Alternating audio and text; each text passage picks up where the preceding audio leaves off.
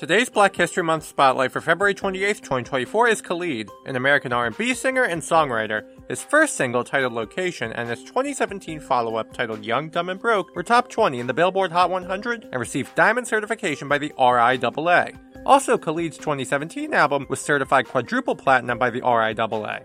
Khalid has received various accolades with six Grammy Award nominations, six Billboard Music Awards, an MTV Video Music Award, and three American Music Awards. With today's Black History Month spotlight, I am Jason Fliegelman on the radio voice of Kutztown University, KUR.